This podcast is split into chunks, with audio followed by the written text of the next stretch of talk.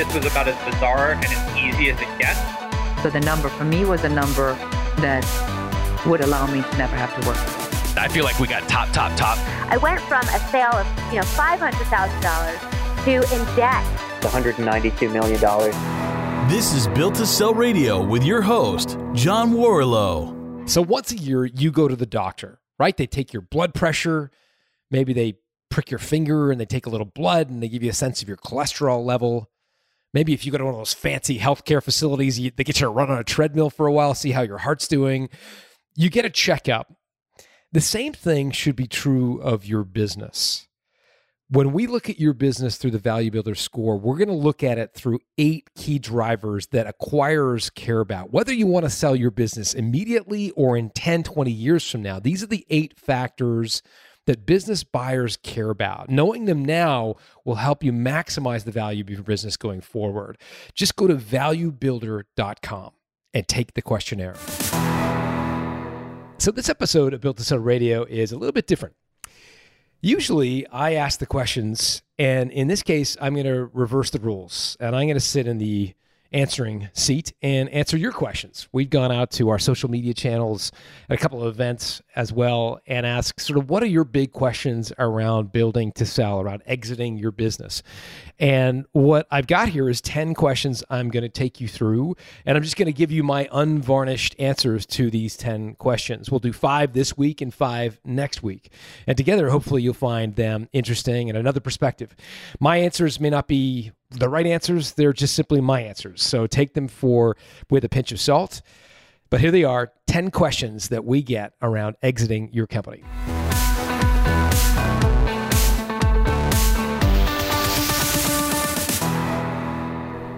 All right, this is part two in an episode around the questions that I get from entrepreneurs around building to sell. It's a little different. Usually I'm sitting in the seat that asks the questions, and this time you guys are asking the questions and I'm answering them. So I hope you find it interesting. As I said on last week's episode, and you can check that out by going to builttosell.com and uh, find the podcast there. It'll be the last one, our most recent. Uh, as I said last time, you know, these are my opinions. Uh, usually, I ask the questions and try not to give a strong opinion of whether you know the entrepreneur took the right course or not. And in this case, I'm just going to give you my unvarnished opinion. You may agree with it, you may disagree with it. Uh, please, you know, talk to your advisor about what's right for you just because this is my opinion doesn't make it right. So please do talk to whoever it is that you uh, rely on for advice uh, for as you as you start to answer some of these questions in your own mind. But I I wanted to give you at least the benefit of my own again unvarnished opinion on what works and what doesn't. Okay, question number six in our list of top ten. Again, the first five we did last week.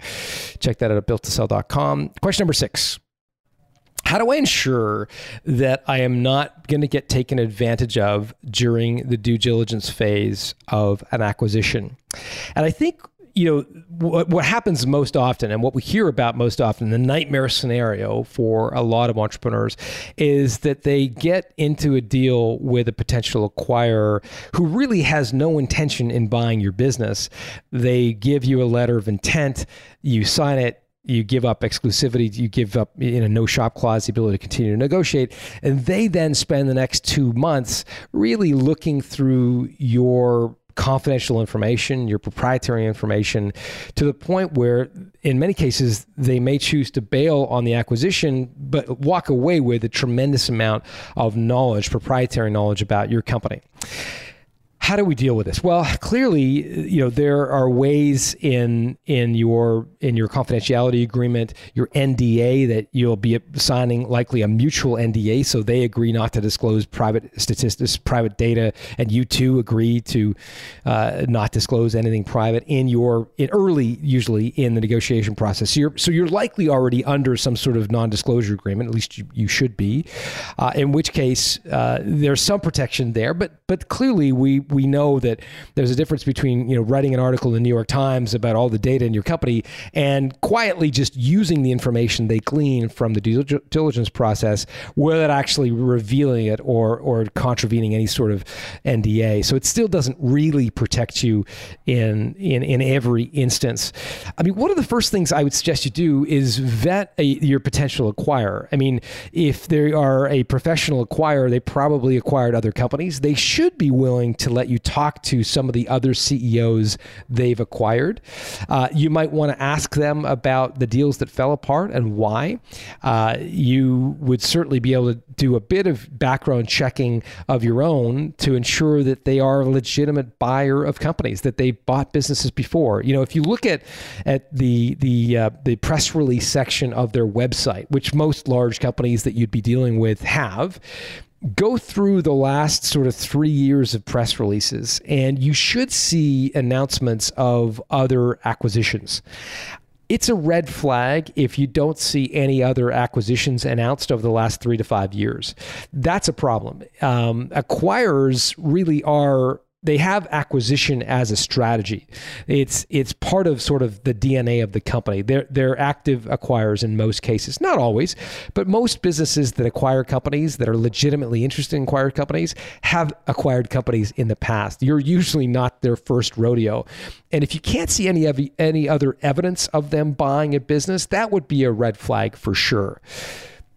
The other thing you can do is hold back some proprietary data in the diligence process. So, you know, as during due diligence, there you're gonna, you know, I've heard it described as uh, in an unseemly way as the the entrepreneur's proctology exam. It's not my words, but I've heard it. You know, I've heard it.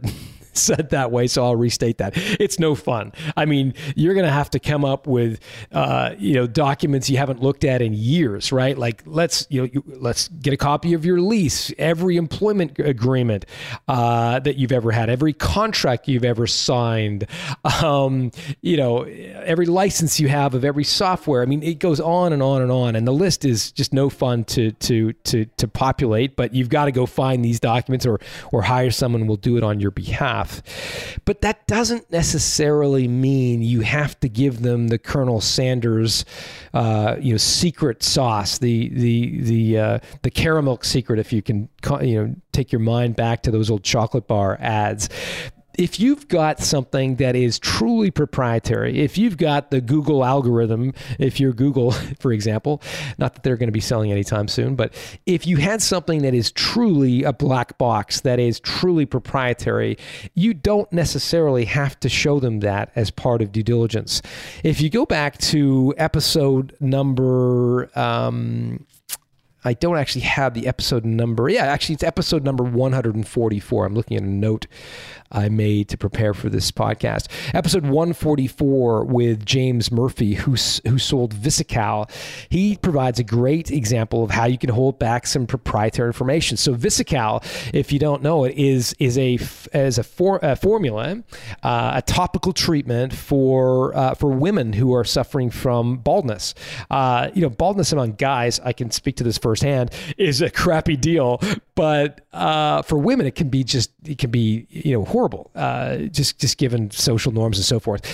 Viviscal is a way uh, that's supposedly proven. I can't speak to this the efficacy firsthand, but but but certainly uh, James has built a, a, very successful company on the back of this proprietary formula of dealing with uh, female baldness or thinning hair.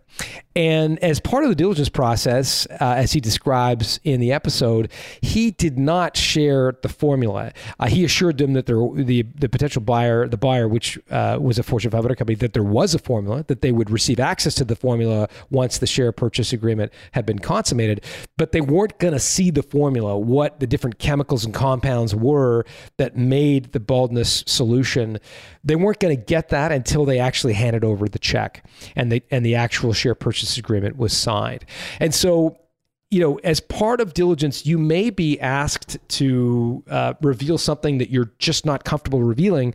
If it's basic stuff like financial information, then clearly you're going to have to come clean on, on all that, and you should come clean on all that because the uh, it can it can open you up to legal uh, problems if you're in any way trying to to uh, to to hide or uh, or or not be totally forthcoming. Uh, but you don't necessarily have to give them the keys to the kingdom. The Caramilk secret, in Viviscal's case, the, the, the compound of the formula for the baldness formula. Uh, you you don't have to until they actually uh, send you a check. By the way, Visical was sold for 150 million euros, so not a bad little exit for James Murphy. Episode 144. Okay. Another question we get from time to time is if you could only hire one C level executive, who would you hire? A chief financial officer, a chief marketing officer, chief revenue officer, product officer, whatever. Um, this is a question we get a lot because everybody will tell you that well you need a management team eh, you know to sell your business. Even my point in episode one or uh, you know, point number one in in uh, in this two part series was you need a management team at the uh, at the negotiation table. But a lot of entrepreneurs frankly can't afford a full you know C suite level of executives. Who would you be most likely to bring on? And I think my answer would be a second in command a second in command, a general manager, if you will, is is someone who really runs the day-to-day operations of your company and choreographs the the various different roles within your business. And and I think that's probably you know, absent of being able to hire a full management team, probably the, the, the best hire you could make if your goal is to uh, is to exit your business. Because again, when you go to sell your company, it can be so uh, odd for a lot of entrepreneurs to even contemplate, but for you, it's the finish line, right? It's it's uh, it's the it's the end of a lifelong journey, like likely of building a company. It can be decades, multiple decades of, of your life, and it's really hard after after running a company for decades not to become a little myopic, uh, to start to think about your own world a little bit too much. Uh, but and that's only natural. I've done it myself for sure. The the opposite though is that when the acquirer comes in, they are going to really be looking at the starting line of a journey. So they're going to be trying to understand how does this business go from whatever you've taken it to to 10 times bigger than that. And their first and biggest fear is going to be that you personally check out as soon as the check clears. Uh, whether or not you physically leave, uh, whether you agree to an earnout or not, you're likely to be less effective with all that money in the bank than you were before. That doesn't always happen. Uh, but it's just human nature that once you have your basic, you know, Maslow's law, once you have your basic needs met, um, you you become interested in, in sort of a higher level of fulfillment. And it may decrease your motivation. It may distract you. May be interested in other things. Uh, you may want to travel more. You may want to completely have a life-changing experience in which case all of those things are detrimental to the buyer. And so for them they're going to want to know do we have someone at the senior level who we can really put in place to run this company? And frankly, most acquirers do not have that person on their staff. If you're going to get hired by uh, or acquired by a private equity group, they don't have managers that they can kind of parachute into your company. They're looking for you to run their business after they make that investment in a minority or majority recapitalization.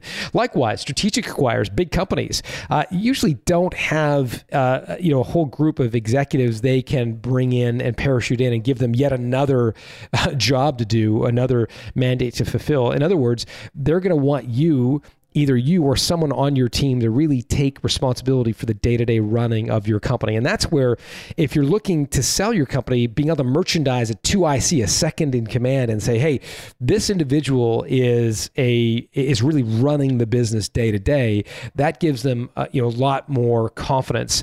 Uh, one of my favorite examples of this is Damian James. Damian uh, was episode 135 he built a company called Dimple D-I-M PLE, uh, sold it for $13.4 million, a tremendous exit for Damian. One of his secrets to success and what he attributes to, to being you know, the most important sort of decision he made uh, was hiring a 2IC, was hiring a second in command. He brought in someone to run the day to day operation of the business. He got to the point where he was spending less than a day a week in the company, yet the company was continuing to grow and meet its financial targets. So when he sold the business, he rightly made the case that, hey, you don't need me. Who you really want is, is my president. Uh, he's the person running the company. And so Damian was able to get out uh, of his business without a lot of strings uh, because he was able to merchandise his his second in command. So I think for that reason, if it were me, I would likely uh, make you know that one senior hire be a second in command or you know a general manager to be your lieutenant.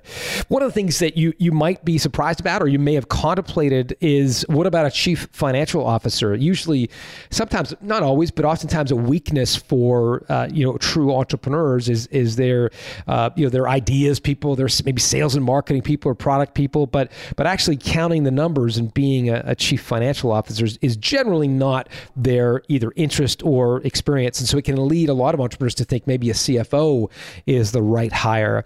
I would caution there uh, only because when, if and when you get acquired, you're likely going to get acquired with someone who has a chief financial officer already. Uh, usually they're going to be a larger company with more experience and, and and and probably don't need another chief financial officer. So when you show up at the negotiation table with you and your chief financial officer, when they look across the table at your CFO, they're probably not looking at someone they want to keep. They're probably looking at someone that frankly they're going to let go uh, at some point in the future. And so that's just another liability for the acquirer. It's another severance payment they're going to have to pay, another mess they're going to have to clean up. And so for that reason, I, I don't think a full time CFO is the one person I would hire. Uh, I would in, instead use a fractional CFO if you could, a contract CFO if you don't need someone full time, someone who could really help you professionalize your books, bring you to the the negotiation table, but not have that full time sort of severance that that that you're going to have to deal with or the buyer's going to have to deal with. I'd rather a second in command that's willing to stay on after your business is sold. Another question in our list of 10 questions is how do I get the interest of a Fortune 500 company to buy my business? Um, you know, I, I think it's a lot of uh, a lot of times we we dream about, uh, frankly, as entrepreneurs, and I, am happy to sort of admit that this is something I've thought about. Uh, we dream about being acquired by big companies. Um, you know, if we're a sports apparel company, we dream about Nike coming along and buying a business. If we're uh, you know, if you're a car company, maybe you, you dream about General Motors coming along to buy your business or Tesla coming along to buy your business. If you're a computer IT, maybe you think about Google or Apple coming along to buy your business. I think it's a it's a very natural thing to dream about and aspire to. Having said that, there is something M&A professionals call the 5 to 20 rule. And the 5 to 20 rule is a, a rule of thumb. It is not a rule written in stone, but it, it is a rule of thumb which says that on average, in general, most acquirers will be between 5 and 20 times the size of the company they are acquiring. And so you can imagine, okay, let's imagine that you've got a, a company that's generating a million dollars in revenue today your likely most natural acquire for your business is probably a business generating between 5 and 20 million in annual sales. Why is that the case? Well, for a $3 million business to buy a $1 million business, it's, it's really a, a very high risk venture for the $3 million business. If that doesn't go well, uh, it's likely the $3 million business is going out of business.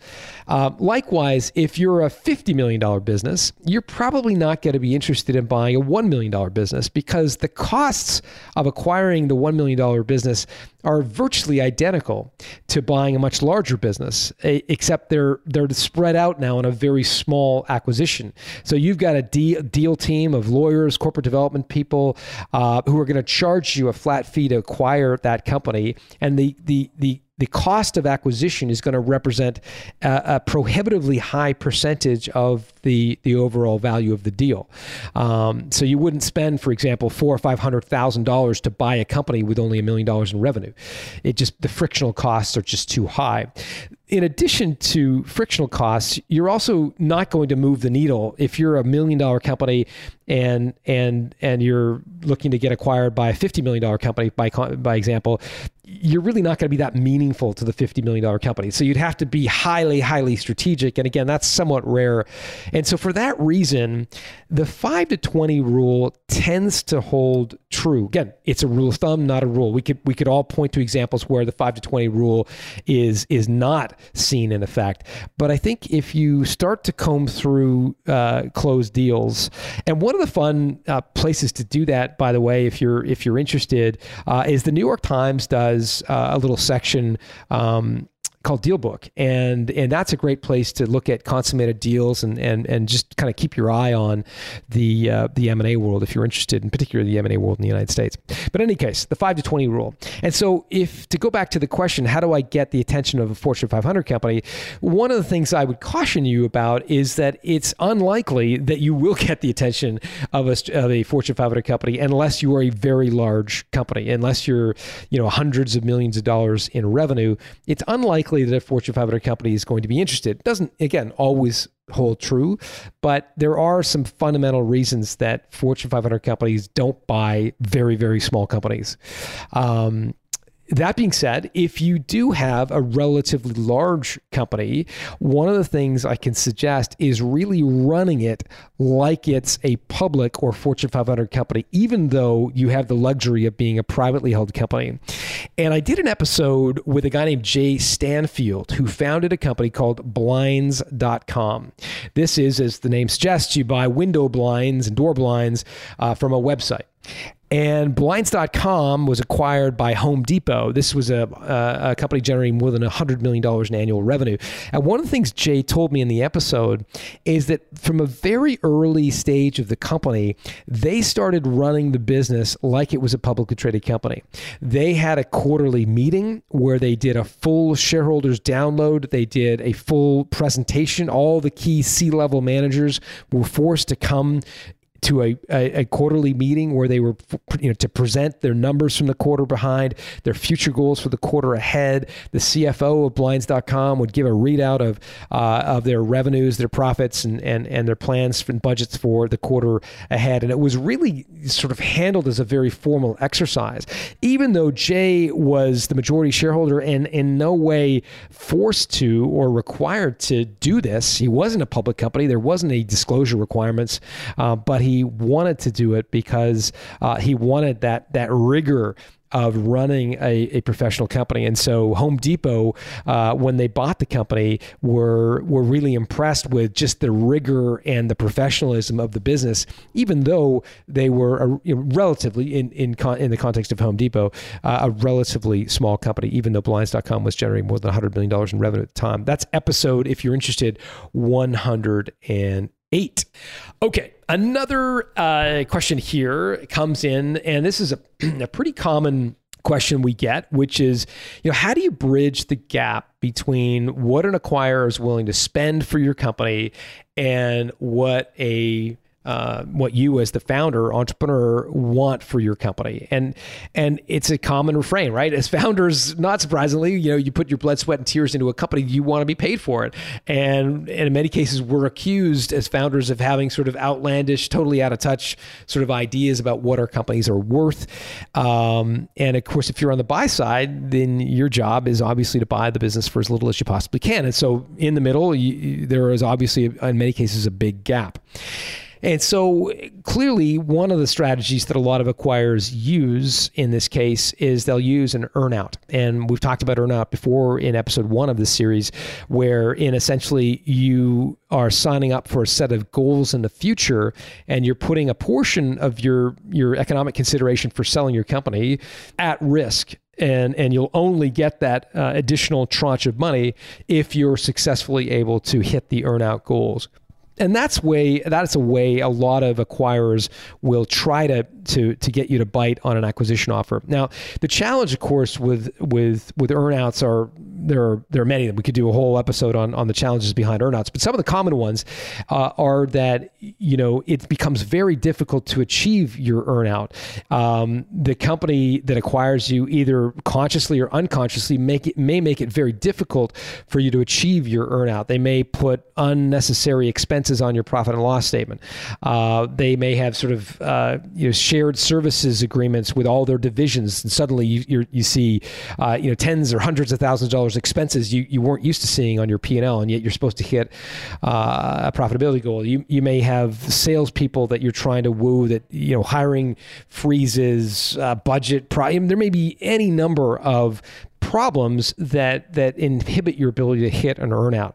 Uh, the second reason that earnouts can be fatal um, is that you know the acquirer wants to integrate your company and they don't really want you to run the business as a separate division. And this again comes to mismax expectations. If you sign up for an earnout as a division of a big company you're going to be highly motivated to achieve your goals. If the manager of the business really wants to integrate your company they actually may want you to take decisions and enforce decisions that are counter to helping you hit your earnout goal. Um, for example you know you may say look our website generates 40% of our traffic they might say shut your website down. We're going to we're going to put your products from your website as products on our you know major mothership website. Well that might be the right decision to take for integration purposes uh, we're going to shut down your brand because our brand is more powerful. Again, that might be the right thing to do if the goal is to integrate your company, but it may thwart your ability to hit your earnout. So, earnouts can be problematic. Not only that, if you think about your role as an entrepreneur, I mean, chances are you're probably wired to run a company. You're probably not wired to be a you know a middle manager in a in a big company. And uh, and for that reason, sometimes being in an earnout situation can be just uh, emotionally draining for you as a as a founder. And so lots of lots of reasons that earnouts uh, may be used to try to bridge the gap between what you want and what they're willing to pay but for those reasons they can they can be problematic and, and, and perhaps something you don't want to uh, to to go after or use. L- let me be clear: you will likely have to agree to some form of transition period, some form of earnout. Uh, your your goal, I think, is to ensure that the proportion of your deal uh, sign, you know attributed to an earnout is is is as low as possible and that you're very comfortable that that if that earnout doesn't happen, you're still walking away with enough money to feel good about the deal.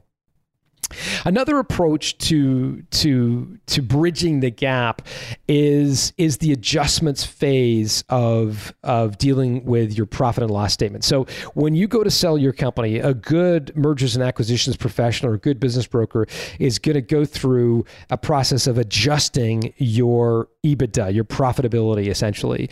And adjustments are are done to to try to reflect your profit and loss statement um, in in a way that will be true under the in, once the business is in the hands of an acquirer.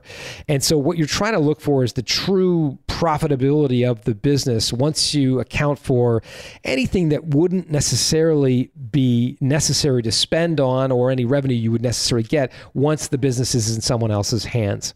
And so this is not if done correctly and and truthfully this is not uh, illegal or or or in any way devious, the adjustment phase is is a completely legitimate way for you to express your profit and loss in in a way that would would really hold true in if your company was was really a division of someone else's business. So the classic things that would be dealt with in in an adjustment phase would be let's say for example you're running your car through your company and for whatever reason you've decided that you're going to have your company pay for your car yet if you were the division of another business, that company is unlikely to have to give you a company car, well, then you could strip out the benefit essentially uh, of that company car, essentially you, the cost associated with that company car, and thereby lift up your profitability by the amount of money you've been spending on that car each month or each year. Likewise, you may be paying yourself a below market rate salary. Uh, let's imagine, for example, the market rate for your set of skills. If you were to go find a job tomorrow, you might earn, let's imagine, hypothetically, $200,000 a year. Yet in your company, you're only being paid $120,000 a year, let's just say, again, for hypothetical case.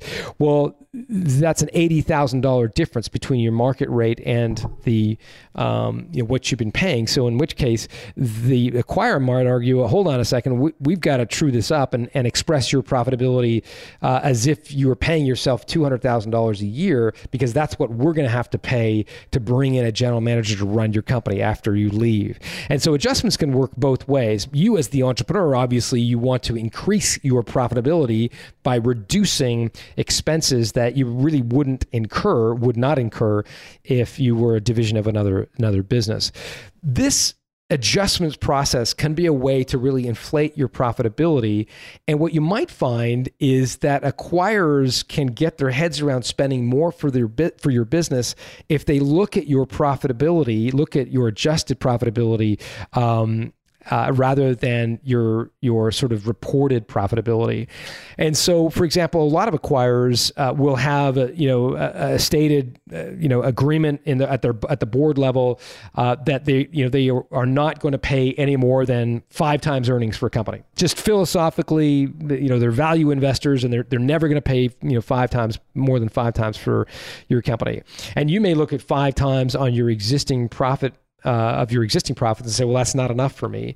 But you may find that once you look at 5x on your adjusted profitability, especially if there are a lot of adjustments that can be made, then the actual number is a number that you'd be happy with. There is arguably, I think it is the most uh, shared episode of Built to Sell Radio in the history of our show. Is episode ninety seven. It's with a guy named Ari Ackerman who sold Bunk One, and it's again, it's the most shared episode we've ever done, um, and it's really the, the kind of core of the episode is is the discussion around Ari and how uh, working with his M and A professional, they worked out a set of adjustments that uh, enabled an acquisition acquisition to happen when private, previously it wasn't possible because the buyer uh, had a, a, maximum threshold on a multiple of earnings they were allowed to, to spend. Their board had approved. And so Ari, instead of arguing about the value of his company and about why they should spend more, he said, let me just change the way my profitability looks by going through the adjustment process, thereby increasing the profitability. They the acquirer stuck with the same multiple, but ultimately aggregate price went up to a point where Ari was super happy with the deal. Again, because um, he'd gone through the adjustment process. So that's another way you can uh, sort of bridge the gap between buyer and seller. Last question is related to one we tackled earlier in uh, in the first part of this two part series on questions that we get, which is and, and this part of the question is how much more will a strategic acquirer pay than a financial acquirer? Uh, if you want to go back and listen to episode one, uh, you can you can uh, listen to the the discussion uh, that we had around strategic acquirers. I think it was uh, point number four should be at about the thirty minute mark, and and uh, and Steve Murch's exit of of a vacation spot. If you're interested in the kind of definition, I'm not going to redo the definition here, but I will address how much more you're likely to get from your business from a strategic acquirer. Um, because it can vary dramatically. So, again, the financial buyer is buying your future stream of profit. They're trying to get a return on investment and it puts a hard cap on, you know, the value of your business. They're going to look at that future stream of profit you're going to generate and they're going to discount it back into today's value of today's dollars using something called a DSF, DCF calculation, discounted cash flow calculation, uh, and you can Google that if you if you're interested in knowing how to do it. But they're basically going to discount back into today's dollars what your business is worth to them today uh, to uh, to try to figure out that what that future stream of profit is worth, and that puts a hard limit on the value of your business. Um, and so you're going to see from financial buyers, in most cases, the range of offers are going to be relatively minor. Like the difference if you had three private equity companies bid for your business, those the range of those offers usually, not always, but usually is going to be relatively small uh, because they're using the same calculator. They're using essentially, in many cases, the same investment thresholds. The people that invest in the private equity groups are looking for roughly the same uh, return on investment for their investment. So, uh, in many cases, the range is relatively moderate. That's not necessarily true when you look at the range of offers from a group of strategic acquirers, because again, the definition of a strategic is that they're valuing their company, your company, at least in part, onto what it's worth in their hands. And depending on who the acquirer is, that number could be dramatically different. Um, one of my favorite episodes of Built to Sell Radio was a was with a woman named Stephanie Breedlove. It's episode seventy four if you want to check it out.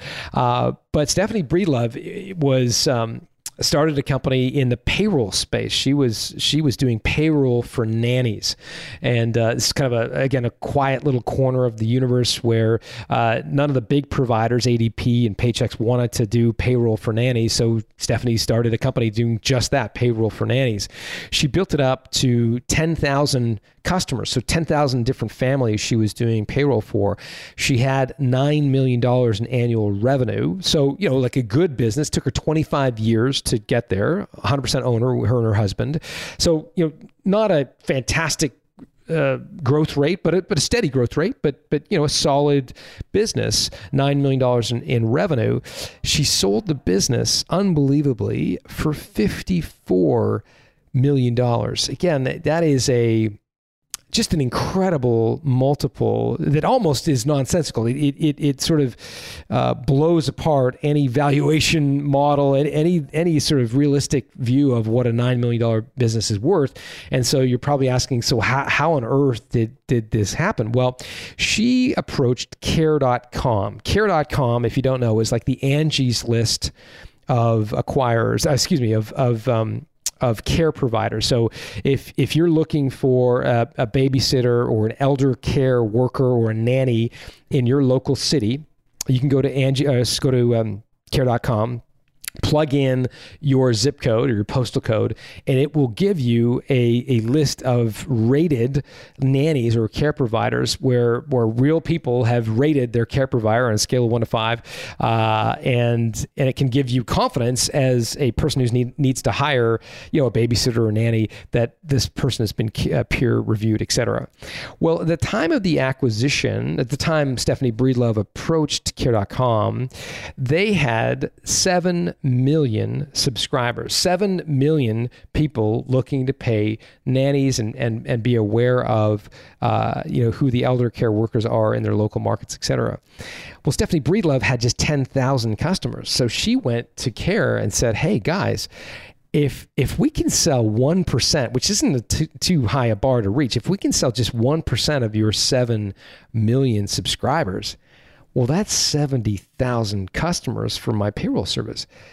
Again, I built this $9 million company on the backs of just 10,000 customers. So 70,000 is a company seven times the size. And that should be just the, the, you know scratching the surface of what we can do. What if we can what if we can cross sell 5% of your 7 million subscribers or or even if we dare to dream 10%? You can see how care.com was able to justify a huge acquisition multiple because in their hands with these 7 million subscribers Breedlove's company was extremely valuable to them. And that again is is the secret if you will to the strategic acquisition where they're looking at your business through the lens of what it's worth in their hands. Um, doesn't happen very often. They are more the exception than the rule. We see a lot more financial transactions than we do strategic uh, acquisitions, but when they do happen, they can they can result in in much more uh, uh, exciting multiples for entrepreneurs entrepreneurs um, uh, because of what is is really being the math that's really being done uh, by the acquirer in particular around what it's worth in their hands. Hey, listen, I hope this was a fun uh, episode for you to listen to. As I said on the outset, I really do hope you take my own opinion with a, with a giant grain of salt. Talk to your certified value builder, talk to your advisor about what's right for you and your circumstances. They're going to be in a much better position to provide you with specific advice than I would be, uh, not knowing your company. Um, but I only think it's fair for every once in a while to pull up and tell you what I really think about some of these questions and take my, again, opinion for a grain of salt. It's just based on my own experience. Uh, and I'm sure you've got your own experience to share as well. So, with that, if you have additional questions, please reach out. I'm at John Warrillow on Twitter, W A R R I L L O W. Until next time, thanks for listening.